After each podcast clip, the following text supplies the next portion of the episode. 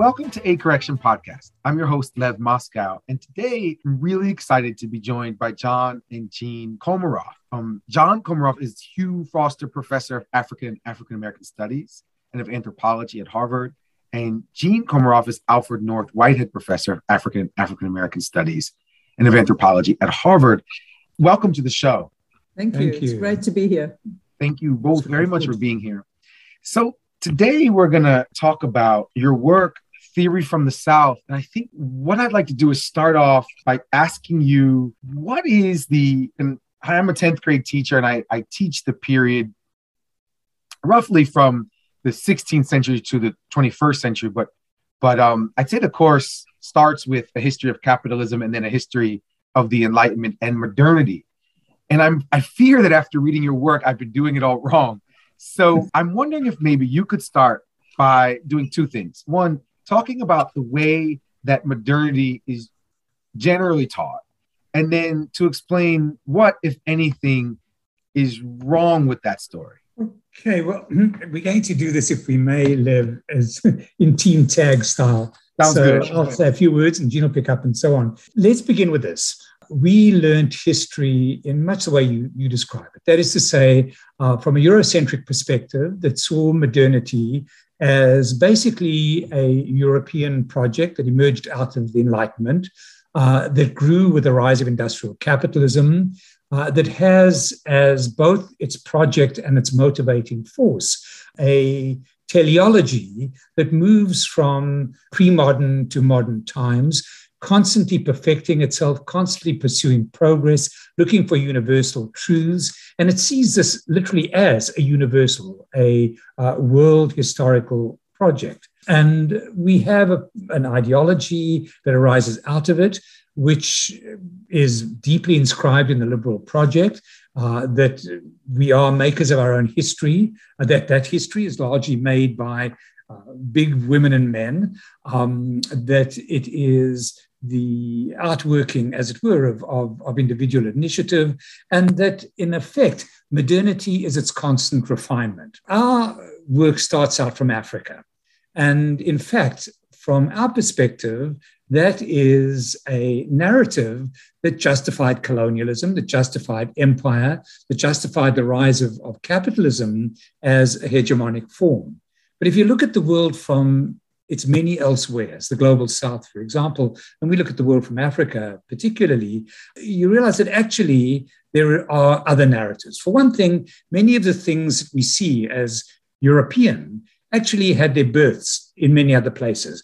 For example, as uh, the late Jack Goody wrote in The Theft of History, many of our concepts like romantic love, like the idea of, of individual sanctity, actually had their precursors in the Eastern in Africa, as did uh, forms of mathematics. Africa had empires long before Europe did. And it also had its own modernities. In fact, some of those modernities were extremely reflective. For example, in South Africa in the 19th century, the, the mid late um, 1800s, uh, Xhosa intellectuals on the eastern seaboard of South Africa had debates about what African modernity was to be uh, and how it related to European modernity. In other words, there are many stories. Um, and in fact, our idea of modernity is not a universal truth at all, it is a cultural construct a construct that emerges out of our own particular, peculiar, and very partial history. And if I may add, Lev, that uh, along with this, what comes from this is that the project of modernity was always a multilateral construction east, west, north, and south. There might be another way of saying that the actual birth of modernity, as we have known it as industrial capitalist global modernity, uh, was born with the slave trade and the, the extraction of labor from Africa to the New World and the birth of a new kind of system of production that was the kind of advent, if you like, of the factory system. One might also say that Africa, contra the views of the likes of Hegel, for instance, or the European missionaries that we studied in the 19th century, had always been in the world, had never not been tied up not only with international trade and exchange, but also cultures that took in theories of the world that were very much what modernity was trying to do, which is to link the local to the translocal, to connect and to understand the ways in which the world itself is put together in multilateral lateral and multidimensional ways. So the, the, the, the, things that we associate with modernity uh, themselves can have many different starting points. There was a BBC program about 25 years ago now that talked about the birth of democracy. And it didn't start in Greece, it started with African systems of law and custom in Southern Africa among the Tswana people, We have a highly developed notion of debate, discourse, laws, customs, and collective decision making. So we have to think differently about where modernity comes from, and both as an, and, and what it is, uh, both as an ideology and as, as a practice, as a condition of being in the world. And one of the things that we argue also in uh, Theory from the South is that it's not simply a vector that moves from Europe outwards for good or ill. Not only has it been multi-dimensional, but in many ways right now, given the way that late globalization has worked and the incredible incremental quest of capital for ever more profit, if you like, and wealth, things are moving faster in many ways outside of Euro America right now than they are at that center. We see things that we might call late or neoliberal modernity more clearly often at what Europe sees as its peripheries than at the center itself. I want to I want to come come back to that in, in a couple of minutes because I I think that that's that's fascinating. In your understanding of of say the 17th century, is there a center of the world or because it's so multidimensional is that a bad way to understand the, the world? No you know I, I, think that we have to understand multidimensionalities. After all the, the, the fact that that um, european empires required to expand um, to the east and to the south uh, wasn't in fact um, a, a, coincidence, as Jean pointed out. Uh, the extraction of, of slave, slaves in the 17th century, on which, of course, uh, the, the, forms of finance that were going to, to fund the rise of, of industrial capitalism and the agrarian revolution as well, uh, made the, the, the, the global order into a global order ab initio. Uh, after all, uh, the Portuguese were moving into Africa in the 1400s uh, in order to extract value, in order to create the, the, the, wherewithal to establish militaries and so on, uh, and pursue their own nation making projects. So the idea that, that uh, there is one center uh, just makes no sense of, of global history. But at I, the same time, yeah, if I may yeah. say, there are points at which things come together with origins elsewhere, but, but they incubate with intensity at certain points. Industrialization in Britain, for instance, the triangular trade that, that has a particular kind of vector that moves energetically across the Atlantic. The shift now that I was referring to, where in a sense, Europe, having deindustrialized itself by exporting its working class elsewhere and producing the centers of actual production now in China, in Eastern Europe, in various in Latin America, in Africa, has in a sense pushed that center inadvertently elsewhere. And if you look, for instance, at the vectors that are making the contemporary world, they've moved from the kind of north south uh, and south north of Europe and its others to the east west axis of things like China and Africa, for instance, where there's a tremendous amount of demographic, I mean, factors both demographic yeah, and, and industrial uh, and, and, and involved with kind of technological intensity move from various points on the map. But they are the center points of processes that are multilateral. They draw things to the center and they spew them out. Yeah? And, mm-hmm. and the hotspots move. And what determines what is hot at any point in time is often something that looks different in retrospect. I see. I mean, I guess I'm wondering if, if you have the classic, you know, sort of what, what I learned in school and and actually there's a philosopher this british philosopher named john gray who writes about i don't know if you guys have read him but yeah. Uh, yes yes okay so he's been really important for my understanding of what modernity is right and so he sort of makes the argument modernity comes you know after the scientific revolution in europe when you say you know water has universal properties rocks have universal properties. We understand the universal properties of this thing called gravity. And so we can say, this is what a rock is, or this is what water is. And so why can't we say, this is what a human is like? And so when we start to say humans are like X, it then follows that we should create political and economic systems which be- best fit humanity. And so if that's my understanding, then I can say, all right, you know, after the Enlightenment, you now have something called modernity. But I guess what I'm asking is if that's not the story, then does it make sense at all if there are multiple modernities, if there are if there are forms of modernity, say in Africa, does it make sense at all to even introduce this concept to to students? Does it mean anything? Well, well it depends how one does it. First of all, can we make a distinction, which we make in theory from the South, which is really important, especially given what you've just said about John Gray. We often confuse two things. One is modernization. Right?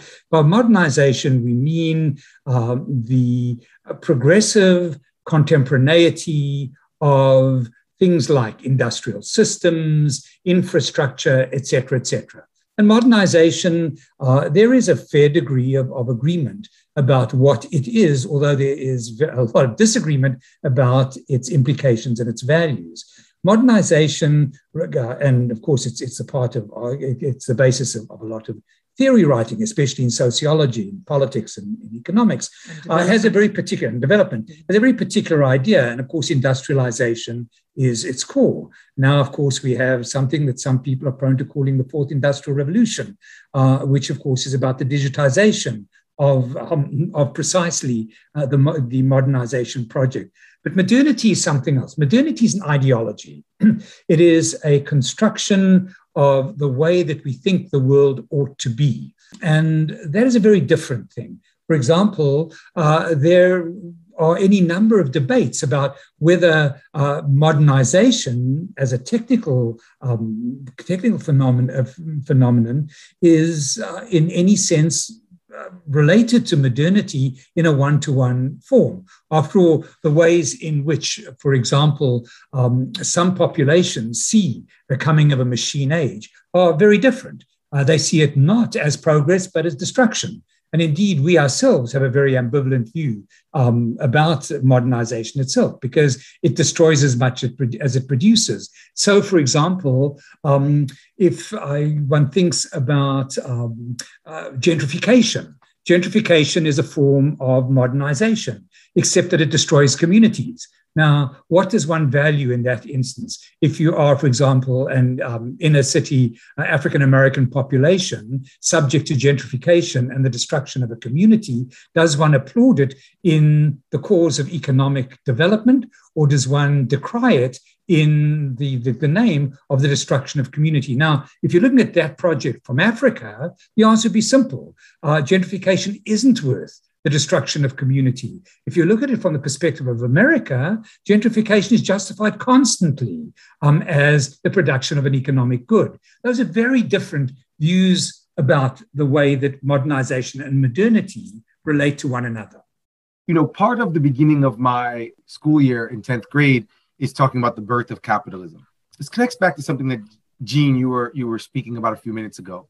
I sort of found the work of Eric Williams this summer and I've been reading as much as I can about him and talking to people on the show about Eric Williams. How different is, you know, sort of what you were saying about the, the birth of capitalism being totally wrapped up in the transatlantic slave trade? Is your thesis more or less the Williams thesis, or is it, is it somewhat different? I think I would would say that the slave trade has a tremendous amount to do with the birth of capitalism. And indeed, capitalist modernity, hyphenated, is one of the visions we have of the way that the modern world has come to be. Right? So there was something, that wonderful book by Barry Unsworth called Sacred Hunger, which asked the question of what was it that motivated the quest for the triangular trade in the first place. And what he argues, it was a certain kind of Protestant Weberian sense that human beings are put on earth. This is the birth of humanism that you were mentioning. By a providence that doesn't tell you what to do, but gives you the benign capacities to produce good and redeem yourself. Yeah? By, by, by laying up treasures, by exploring, by pursuing knowledge. Uh, And that, that it in turn drove the whole idea that some would call greed was good, and others would say, you know, enhancing the production of value uh, by, for instance, you know, perfecting labor. And there's a whole theory of, of, of labor and redemption, but also labor, of course, and enslavement. And so what lay behind the triangular trade you know, was something that, that itself had a history that's part of that earlier thing you were saying about the way modernity develops as a kind of view of the universalization mm, uh, of, of humankind as self making creatures, not necessarily secular, but no longer simply, if you like, the instruments of the great chain of being. Right? So that view suggests that there's a double birth um, that comes with, with, with, with the rise of capitalism and indeed what takes in slavery and human nature and species being. And that also is the sense of a generic being, a, a, a generic nature of humankind that separates human beings from animals, but makes them also knowing, being, loving, reasoning, law abiding, or law making creatures. And that gives birth to something which we call liberalism, you know, in the sense that the, the world is, is, is, is, is modern because human beings come together in this kind of Hobbesian way and decide that they need a social contract. There is something which we make together as society, which makes a kind of rule given universal kind of existence that governs knowledge and rights and, and, and citizenship and politics and so on. But my view is that that view of liberalism, which comes in a way out of the experience of the growth of capitalism, first in its mercantile form with the rise of commodities, notions of money as a universal equivalent, and so on, coexists in a contradictory relationship with capitalism.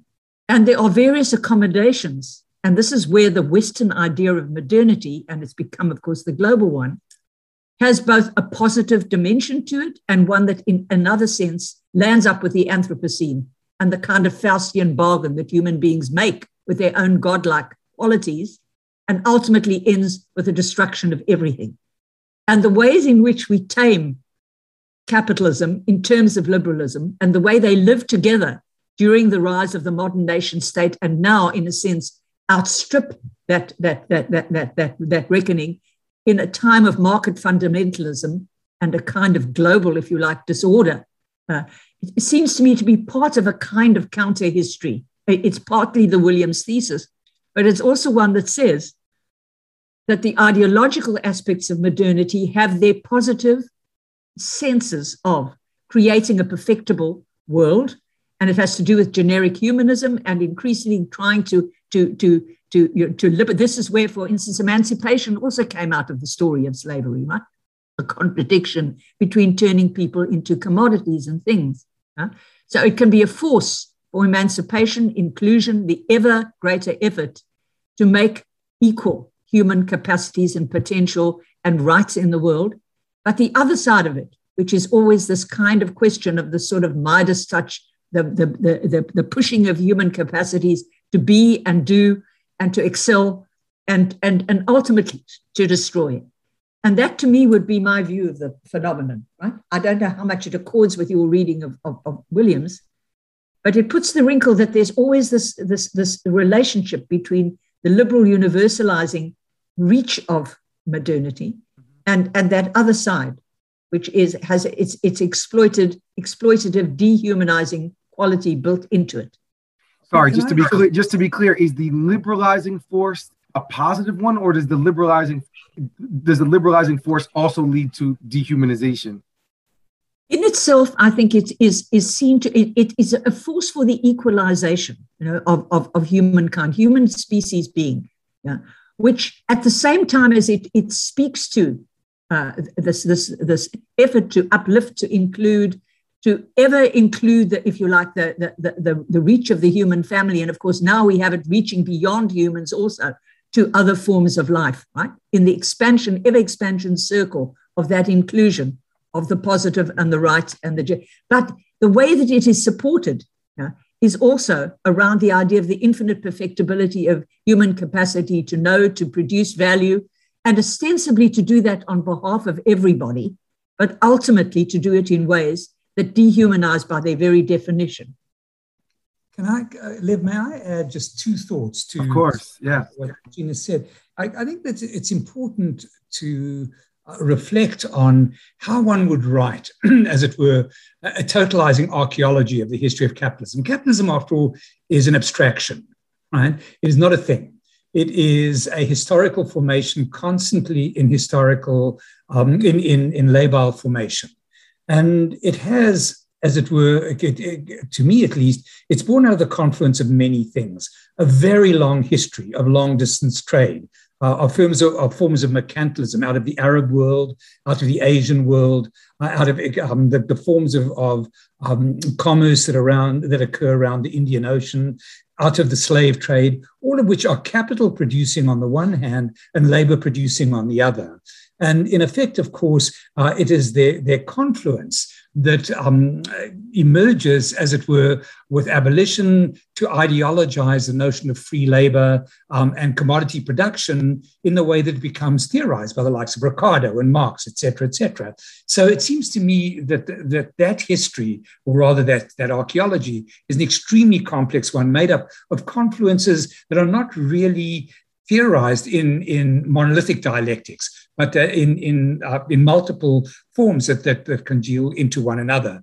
And the moments of, the, of their congealing are critical. The, the agricultural revolution in Britain, um, post evolution, the emergence of factory labor uh, in England and, and elsewhere, and so on. So it seems to me that if one were to write a dialectical history, one would concentrate on the, those confluences so um, one cannot do this without understanding the history of racial capitalism, slavery, abolition, all coming together, as it were, as a series of dialectical workings.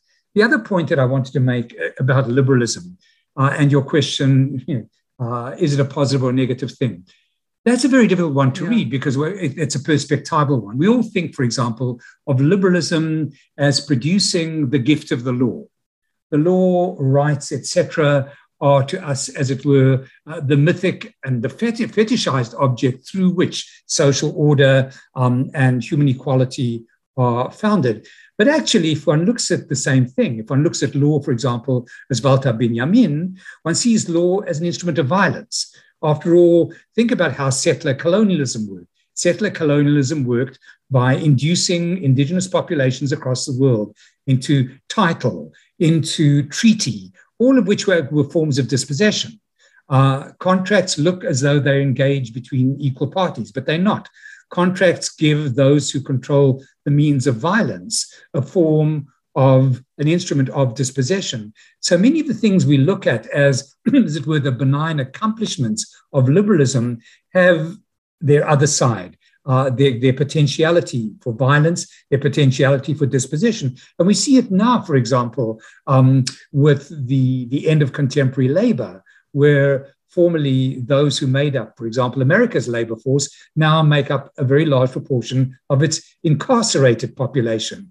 People who once produced commodities were now made into commodities. And in that sense, uh, some of the, the, histories of racial capitalism, uh, of the history of slavery, are simply, as it were, unfolding into a, a, a, uh, a coda, a new chapter. One could we, say the same also about the history, for instance, of evolution, which, you know, there have been mm. wars in America when they thought we would fight again around mm-hmm. curricula as to whether evolution should be taught in schools. Yeah. Evolution is the kind of, you know, the 19th century discovery of you know the, the, the, perfection of human species being right? And and it it it it, it speaks to the you know the the evolution of the generic category of the human which is meant to be in this case inclusive. At the same time evolution is a developmental theory. And it is constantly used as it was during colonialism to account for the fact that some people should be the masters of others that everybody's educable, everybody can reach the level of knowledge. The Bible can be translated into all languages and bring us into the great Christian moral family. But some are not yet there. They first got to learn. They are in racial adolescence. And slowly, you know, uh, uh they move, but at different rates. So, this idea, not everybody's in the same time. It's not only whether modernity has a center, it also has a contemporaneity. But there's some people, you know, in this famous account, you know, um, of, of, of Johannes Fabian, time and the other, Some mm. people are not yet there. They're on the periphery. They're still learning. And that justifies, mm. ostensibly, this is the ideology. Right. So this justified under colonialism why some people had law and others had custom. You know, why some people had rights and others didn't. Why some people were not yet covered by, you know, uh, Benjamin Franklin. Everybody under the, the, the Republic is included, but those who are fully evolved. And it's amazing how developmental logic and the, the yeah. whole industry of global development still plays that tune again and again. When right. will Africa finally take off into modernity? Right. I mean, it's That's the language of the IMF and the World Bank, right? Absolutely. Which is an extremely violent language. I mean, the, the number of people across Africa who have died of starvation at times when there have been agricultural surpluses because of structural adjustment is huge. Right. I mean, it's, it's so interesting because we learn about the Haitian Revolution just after the French Revolution, which we learned about just after the Enlightenment. And the kids are always kind of like, you know, how is it that you have all these, you know, quote unquote enlightened people in France who just can't see that that slavery is wrong? And you know, I don't have a great answer for them except that you know there's there's too much money at stake. So I'm I guess Jean, just to go back for a sec, would you make the argument that the liberalism, the liberalism of the Enlightenment in France was kind of incomplete? It, it couldn't uh, it, it, it couldn't trump the money that was to be made. You know, I think the point is this: that they're complex mediations. Things mm. stand between. You know, the, the the interests and the rationalization. Yeah. Mm. So that this is where something like evolution comes in. And it's interesting that just at the point that we begin to say all men are equal, there's no such thing as race, men and women even, right? Is a very moment where we say, but but but in fact, they're not all equal now because of the process of the way that evolution has worked, right? And whether the theories had to do with tropicality or whether they had to do so, for instance, in the whole history of labor in South Africa, in the effort when they when mining was discovered when when when in fact it was discovered that Africans knew that there were there were gold deposits and diamonds and there was a scramble to get hold of their their, their land and take hold of this this source of wealth at the same time you have missionaries who are saying you know that these people need to be educated into the ability to share into this wealth but they're not yet ready and in fact work learning to work because what they do in the fields, what we see Africans do by way of agriculture, is just scratching the surface of this of the country. They're not exploiting that land.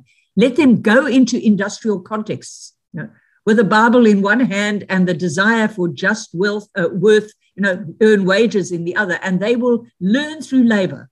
So learning through labor was seen to be an educative thing.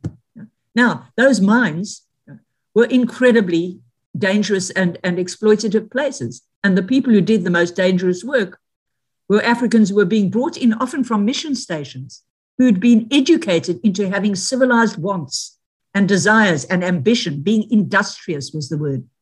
But, but what was important was that they would do this through the discipline of honest labor. They would sell their labor, which is their human birthright, and slowly they would learn how to use money, how to be disciplined, how to have watches and learn about time, and when you look at it in retrospect, I mean, there you had people, and this is all the arguments about Cecil John Rhodes, the mining magnate. You know, he's one of these people who believed that labor had an uplifting quality, you know, and that and that this is what Africans needed to, in a sense, you know, heat up the evolutionary process, as it were, in their in their move towards you know the uh, full participation in economy, society, and polity. But you know, the, the, the, that's an interesting question it's as well. You know, why people can't see things are wrong. Why can't Americans see that paying people mm-hmm. a pittance uh, right now in this economy is wrong? Yeah. Uh, why don't we see that the grotesqueries of Amazon and Google are wrong? Why don't we see that not taxing, taxing the rich is stupid? Why don't we see that that um, incarcerating huge numbers of African Americans uh, is is venal? Um, there, these are all deeply irrational. I mean, you know, when we live much of our lives in South Africa, and the questions we get whenever we go back are just these: Can't Americans see how strangely contradictory their failed state is? I think some of it. I think about a lot. I think some of it is, and I think it connects to your work and this myth of this myth maybe of progress and modernity is that a lot of especially well-off Americans cling to the idea that, well, things are better than ever before. It may not seem like things are better, but actually, if you look at the data, everyone's way better off than they were even 40 years ago. And so you point to evidence around, they say, well, yeah, you know, that's that's anecdotal. You really got to go to the data to see that people in the United States are better off and people in the global south, well, they're really doing great. You know, one has to be extremely skeptical about algorithmic and statistical logic. And Americans believe that, that the unemployment rate is 3%. But uh, we don't usually look at the real rate, which is the employment, uh, the employment population ratio, which is close to 60%. In other words, 40% of Americans who could actually be working are not working. In the, uh, in, the, um, in the unemployment rate, we don't count the incarcerated, we don't count those who have given up looking for labor because there isn't any. Uh, V-Day, the inner cities of Chicago, of Baltimore, of Detroit, and continue na- naming them for the, for the next half hour. Um, we don't count the indigent, whom we don't support either. So the notion that uh, it all looks better is the question is for who and uh, who's looking you know you, you need in many parts of america you need 2.5 to 3 jobs uh, uh, to be yeah. able to, to, to break free of poverty and, and and the theories about austerity you know that if just you cut back and you allow wealth to accumulate in the upper sections the 0.1% of the population it will trickle down show me where it trickles down you know? what evidence is there of that if one mm-hmm. looks at other things like perinatal mortality rates or relative life expectancy, or indeed what was shown under our eyes mm-hmm. during the pandemic, for God's sake. Who was dying? Yeah? And at what rates and why? And we still try and struggle. Uh, you know, you listen to the liberal media and they will say, well, you know, there are obvious reasons for this. But there's still all kinds of rationalizations given, not to mention the fact that we, we still live in a world here of kind of conspiratorial thinking where none of the statistics make any sense at all because we believe things like the election being stolen. So the mote is always in the, you know, the eye of the other person. Uh, but when you look at it from with fresh eyes from outside, you say to yourself, if they can be so disillusioned at what appears to be the pinnacle, you know, of global knowledge and production, then God help the rest of us. But yeah. at the same time, the mere way that we are arguing here suggests that there is also a redemptive quality to the ideals of liberalism. You know? Otherwise, what would we be arguing about? We're still arguing for equality. And, We're still arguing for inclusion. We're arguing for democracy. We thought we would never have to argue for it again, but we're arguing for it now. So we, you know, we are inside that thing, and one takes the best of what it promises, the most exclusive, the most far-reaching, and one hopes that one can extend it. If only liberalism could make its promises true, we would live in a bit, much better world. So I think that's the point. It's not to throw the baby out with the bathwater, but to say we all live inside that system, some more critically than others, and try to make what many of us would regard is the best deal for the most people um, inclusively, and also these days, the most sustainable, for God's sake. I mean, mm-hmm. we're living in a world where the future of the next, I worry that my grandchildren won't have grandchildren. Mm-hmm. Okay. This is a very real thing that my parents didn't worry about. But I worry about it in terms which are the best of a kind of critical enlightenment liberalism. Yeah. I mean, this is, of course, the great the, the reason that we are lamenting um, the the sensible death of liberalism is because in its most enlightened form, it carried a promise. It also carried a promise of sane political argument about the possible perfectibility of the planet. What would equality, what would sustainability, what would justice mean? We've given up on all of those concepts in reality. I mean, we, we gesture toward them, but we sanction um, a, a, legal system that is designed to disenfranchise women right now, right? Mm-hmm. And women's bodies that, that disenfranchise huge numbers of the population uh, from their most basic voting rights, etc. And how can we not see this as, as an extraordinary attack on the enlightenment. I, you know, I, I don't think that we're living in enlightenment in the US anymore. I think that what we've got to fight for is its restoration. And then we can start arguing about what kind of, of society we live in. Right now, we live in Adam Smith's um, nightmare, which is a society of strangers. Mm-hmm. Yeah, I want to respect your time. So I want to ask you about the second part of your story in Theory from the South, where and tell me if I'm wrong about the argument. I think you're making the argument that if we want to understand where Euro America is going, we need to look to the South. And so, what we've seen in, in Africa, Asia, and Latin America, say over the last 40 years, we're starting to see in the United States and in Europe. And we can see that everywhere from the deindustrialization to the way that, that cities are, are built and, and to poverty levels and inequality. Is that the, the argument that you're making? Yeah, essentially it is. Essentially, what, what we're saying is that um, because of the history of colonialism and its forms of violence, precisely the issues of the history of capitalism that we were talking about earlier, um, the global south was never permitted to develop into the nation state form as existed in, in Europe. Uh, its economies were there to be extracted. Uh, the global south was underdeveloped in the name of the development of, of the global north. As a result, its vulnerabilities to, as it were, the dystopic ends of, of um, modern um, capitalism are very obvious. But what we're saying is that you know, the story of Africa isn't a story of decivilization. It's not a story of, as it were, a basket case, quite the opposite. In Africa, in Latin America, in South, uh, South Asia, what we see are both the utopic and the dystopic elements of the future. We see exploitation at its worst in scandals about the nature of child labor, um, people earning nothing or very close to it, um, factories that move in and out, including, by the way, very high end um, technological um, forms of, of, of, industrial development, et cetera, et cetera. Um, so we, we, see exploitation, we see um, impoverishment, we see starvation. Uh, the lines, the food lines in, in Texas uh, during the, the, COVID pandemic reminded us of food lines in, in parts of Africa. At the same time, we also see the opposite. We see populations produce extremely creative informal economies.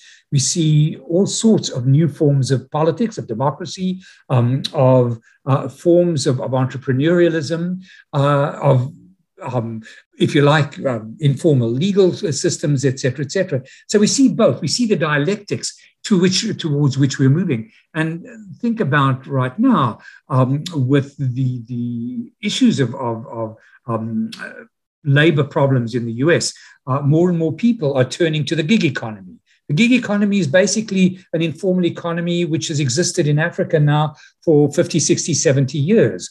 Um, in that sense, many of what we think of as now experimental edges of our own are in effect um, predicted and, and um, uh, forsworn in, in the global south.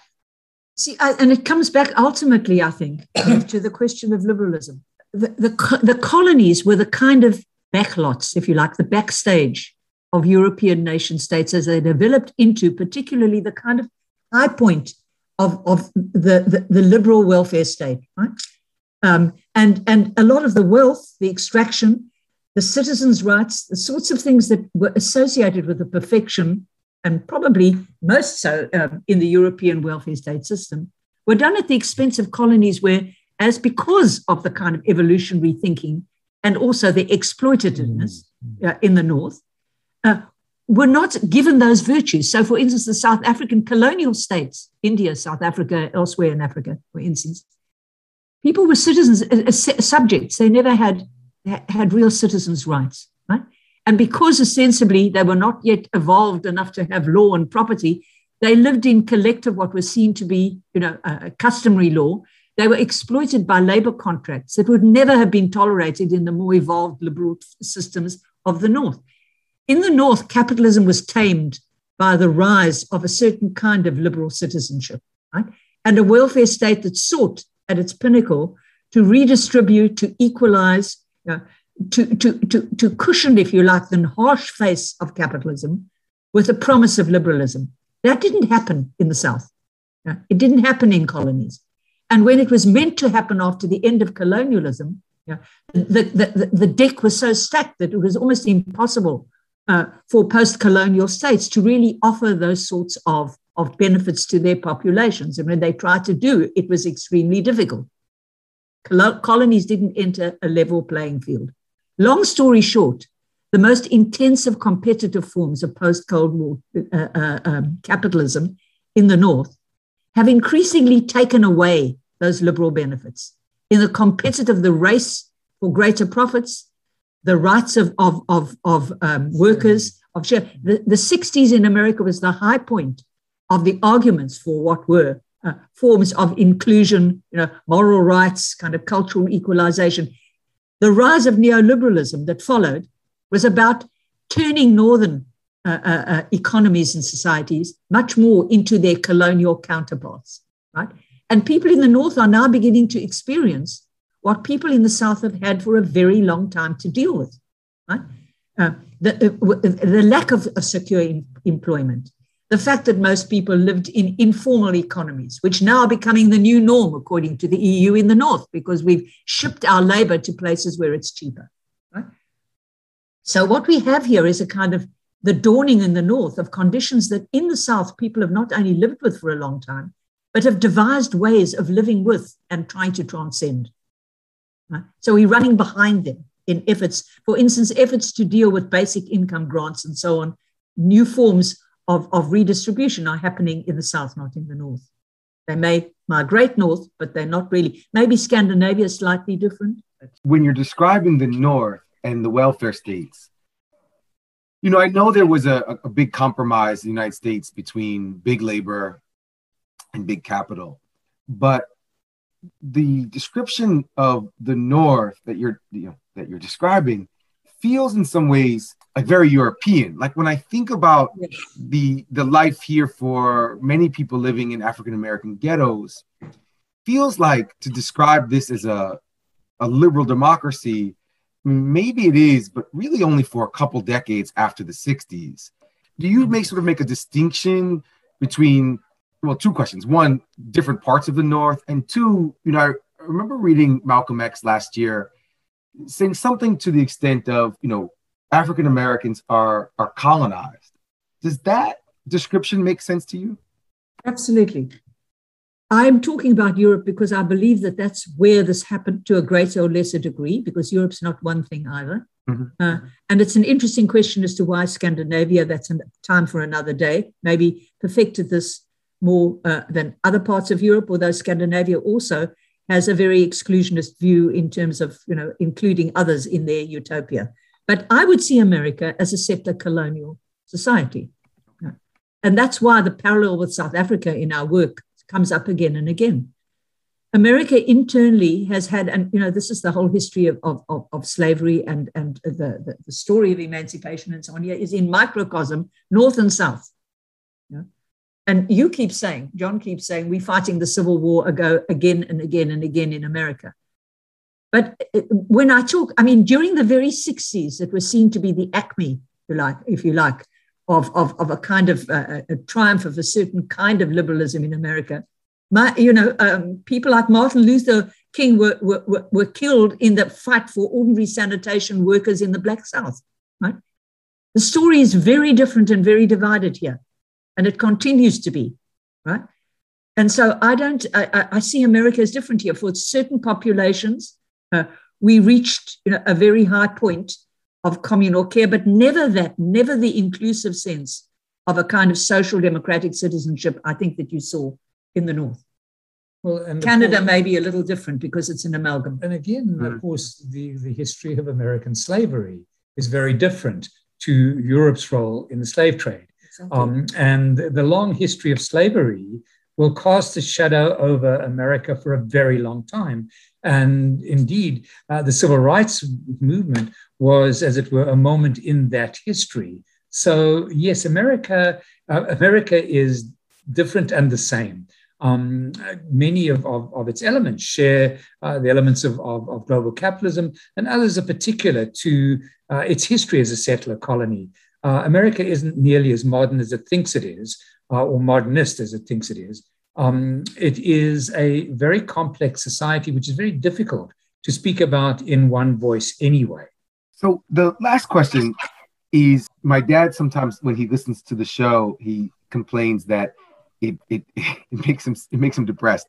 So I want to start a new uh, final segment, and you you both are the first guests who I'm going to ask this question, but I hope to keep asking the question. what is the thing, the trend in the world that makes you most excited or most optimistic for the future? You want to go? yeah. You know, we often tell the story that in the darkest days of apartheid in South Africa, we thought there was no hope. Uh, but but history turned differently, turned out differently, and it's not as if South Africa is a utopia. It's still not fully decolonized by any manner of means, but things transformed in ways that we couldn't anticipate. Look, I think that uh, looking at the COVID circumstances is very interesting from that point of view, because in some ways it revealed the horrors and inequities of a grasping world uh, to, to flagrantly, right? And, and what we saw in America was the politicization of, of the pandemic in ways that were predictable and awful. Uh, and in fact, down to the very question of life itself, um, were, were reinforced existing inequities. At the same time, there were all kinds of other sorts of recognitions that have come out of this. local level organizing, an awareness of a good deal of the demography of the, the, re, the real demography and inequity of the world in which we live. And elsewhere, for instance, in South Africa, where one we have just been, the impact of uh, COVID uh, is very different. People do not have the moral luxury of, of, of simply you know, lamenting how this could happen to them uh, because their future lies before them still. And they have had other pandemics and many other challenges. And they've invented all kinds of extraordinary ways of understanding, of helping, of collaborating, of learning from the circumstances in which they found themselves. And there have been many examples of extraordinary collaboration that, that have come out of this. And connected to this, the fact that COVID itself is part of the whole environmental disaster of the, our current world and the overexploitation of everything. Yeah? And, and the movement that has occurred, particularly among younger people, uh, around environmentalism, which is not just to wring their hands and say we have to learn to die in the Anthropocene, but is to hold the older generation accountable for the degree to which they have mortgaged the future generations uh, to come. So there, there's a lot of insight there. There's a lot of creative politics. And there are all kinds of ways in which people who have to make a future uh, are thinking constructively about doing that. Yeah, I, I would echo that as well. Um, you know, as Jean says, our experience in the apartheid years, who would ever have predicted the end of apartheid five years before? And, you know, it's not over, of course. It's not over in its new forms, but who would have ever uh, predicted the end of that particularly ugly regime? Uh, unfortunately, um, apartheid capital capitalism still exists in, in some respects, but nonetheless, the world has changed there, and nobody would have predicted it. There have been many moments that nobody would have predicted, and history has a funny way of, of defying us. You know, I think that the, the, the greatest, as it were, uh, argument for hope is hope itself. I think one cannot give up. Uh, these are dark times. I, you know, one cannot be uh, in any sense um, um over optimistic about them. One cannot uh, be, um, as it were, rose colored spectacles um, in viewing any of what's going on right now. We're living in dire times. But the point about dire times is that they have the capacity for producing their dialectical opposites, for producing democracy movements. America needs a democracy movement. It is time also um, to accord Black Lives Matter the kind of mass support that it deserves, demands, and ought to have. Uh, the hope in hope is that this is a moment, because of its very direness, that calls upon us to fight the things we see, creating, as it were, America as a caricature of itself.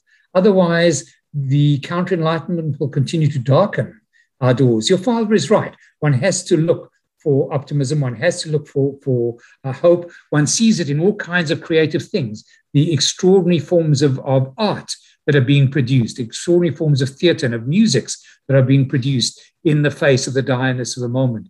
Let them inspire, let them, as it were, work their way into grassroots consciousness. Um, these are moments in which, in effect, being creative, inviting an active younger generation, in fact, to lead us out of the darkness rather than to, as it were, gerontocratize uh, our society further and further, because gerontocracy and democracy uh, are mutually antagonistic to one another, as we ought to have learned over the last five years. Uh, let's hope and let's put hope in hope.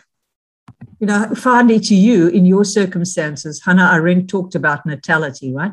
One's got to believe in life itself and the fact that bringing forth life always creates what are at present unforeseen possibilities and a commitment to that life. And that's, I think, the way one has to think. Uh, thank you. Yeah, just to give that some context, yeah, we're, we're expecting a baby next week. So, yeah. Congratulations. Thank, thank you very much. Thank with you.